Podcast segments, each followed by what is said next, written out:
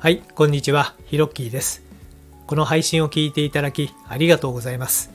このチャンネルでは僕の今までの経験をもとに物事の楽しい捉え方や考え方についてお話ししています。どうぞリラックスして聞いてみてくださいね。お急ぎの方は2倍速がおすすめです。それでは、ホラ吹きチャンネル始まります。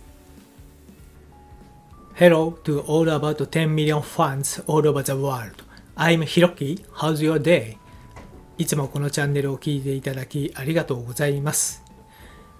えー皆さん、ゴールデンウィークいかがお過ごしでしょうか？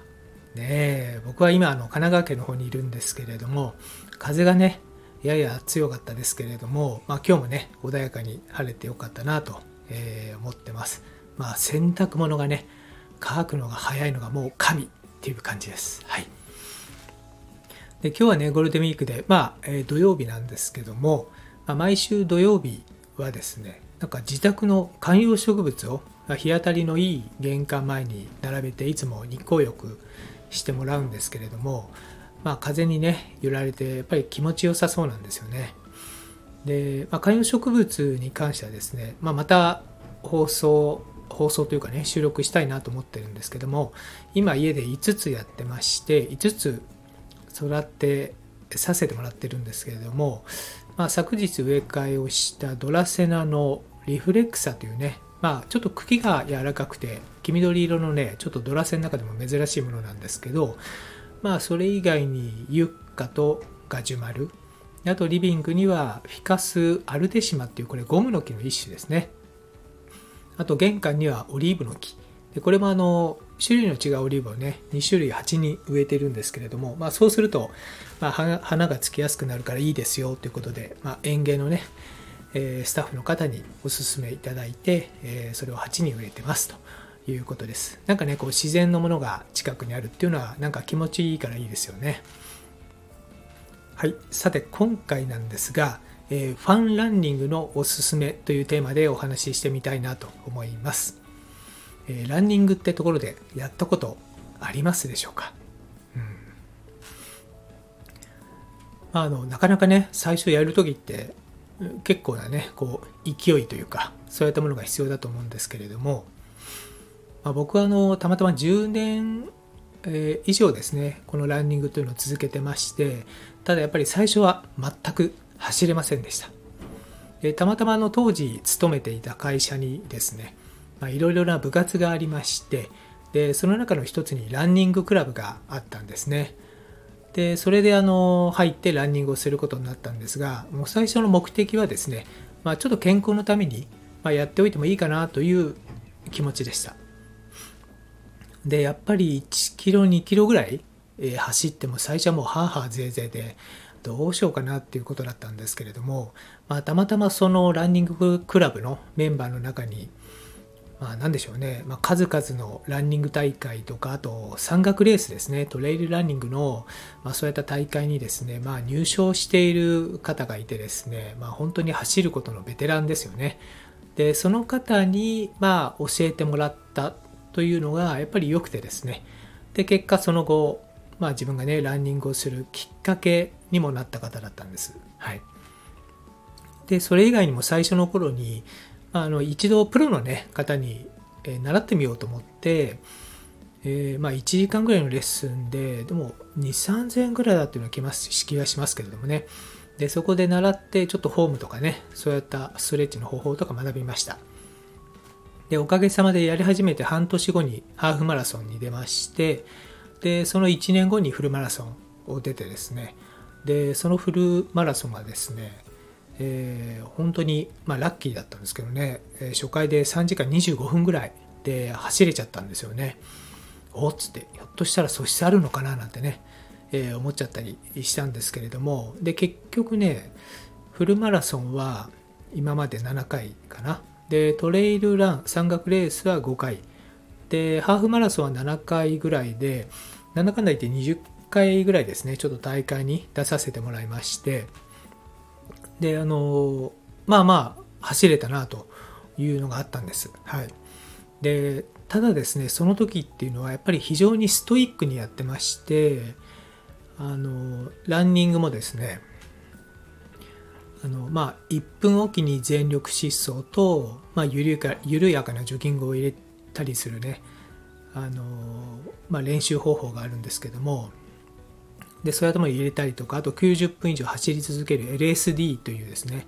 えー、そういった練習方法も入れたりしてですねまあまあとにかくストイックにやってましたね。ストイックにやるのがやっぱり楽しかったんですよね。でまあ、よく言う、なんでしょうね、人によりけりだと思うんですけれども、1時間以上ぐらいずっと走ってると、ランニングハイっていうね、なんか走ってることが辛く、辛いんですけれども、まあ、それをこの補うようなですね、あ、変なこの肺状態に、まあ、なっていくっていうあの現象がありまして、で、それに入っちゃうとですね、の走ってることが辛いんですけれどもね、肉体的には辛いはずなんですけども、なんかずっと走れちゃうっていうですね、まあ、妙なですね、状況になる時がありましてでそれを体験したいがためにまた走り続けるというね、えー、ことをやってました。はいでまあ、非常に基礎代謝量も上がりましたし脚力がねやっぱり非常に上がりましたんでね。あの良かったんですけどもやっぱりその一面ねやっぱりその体をねこう悪くしちゃったんですよね。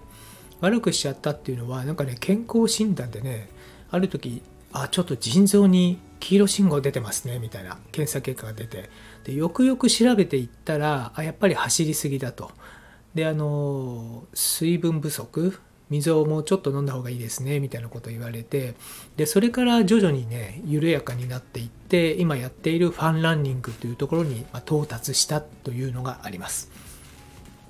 でこのファンランニングなんですが、まあ、あのどういうランニングかというとですねまあ自分の中でこういうものかなっていうふうにただただ意識してるだけなんですけれども、まあ、自分が楽しめる程度の速さで、まあ、なんか疲れたらね、まあ、歩いてもいいよという、まあ、その楽しさファーストのですね、まあ、自由なランニングというですね、まあ、とにかく甘々自分に甘々な、まあ、ランニングスタイルをファンランニングっていうふうに、えー、僕は呼んでます。はいでたまにあの海沿いね海岸沿いを走りに行ったりするんですけどもその時にもこう海風とかねこう風でね感じながらねもうとにかく楽しく走るとでちょっと疲れたなーなんて思ったらね歩いて散歩するっていうのを切り替えるっていうのをですね。あのもうとにかくもう楽しむランニングっていうのをやってます。でまあもちろんねもうランニング大会っていうのがまあコロナ明けてねまたいろんなところで全国区で開催されてますけれどもやっぱりこのランニング大会に出るとですね他人とのこの比較というか競争になっちゃうんですよね。なのであと自分との競争ですよね。過去のタイムよりも1秒早くみたいな。でやっぱりどうしてもこう走ってるとこう競争とかそうやった原理の中で走るんでまあそれに勝った時はね非常に満足度もあるんですけれども、まあ、なかなかタイムが伸びない時っていうのはね畜生みたいなね次こそはみたいな形になるんでまあそれはねそれであの楽しいんですよ。楽しいんですけれどもでもまあそれをこう続けていくっていうのはね結構自分にとってやっぱ辛いなということで今のファンランディングというスタイルにたどり着きました。はい。で思えばねこのじゃあファンランニングということにたどり着いたっていうのもあの前回もねお話ししたやっぱり自然体になってきてるのかなというふうに思いますよね。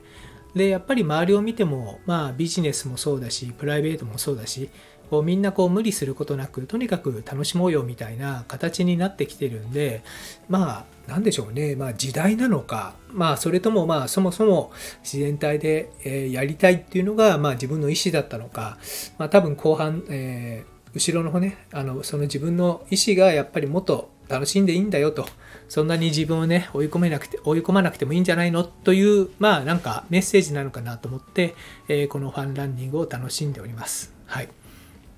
で、ランニングをね、楽しむスタイルは、まあ人それぞれなんですけれども、まああのね、タイムをね、まあ競うのもよし、周りのね、風景を楽しみながらね、僕のようにファンランニングをするもよしっていうね、いろんなランニングスタイルがね、あっていいんじゃないかなというふうに思います。はい。えー、というわけで今回のホラ吹きチャンネルはこの辺で今回のお話が何かしらお役に立てば嬉しいですこのラジオを引き続き聞いてみたいと思われましたらどうぞ躊躇なくフォローボタンを押してくださいね最後まで聞いてくれてありがとうございましたそれではまたです Thank you for listening to the end. Let there be prosperity.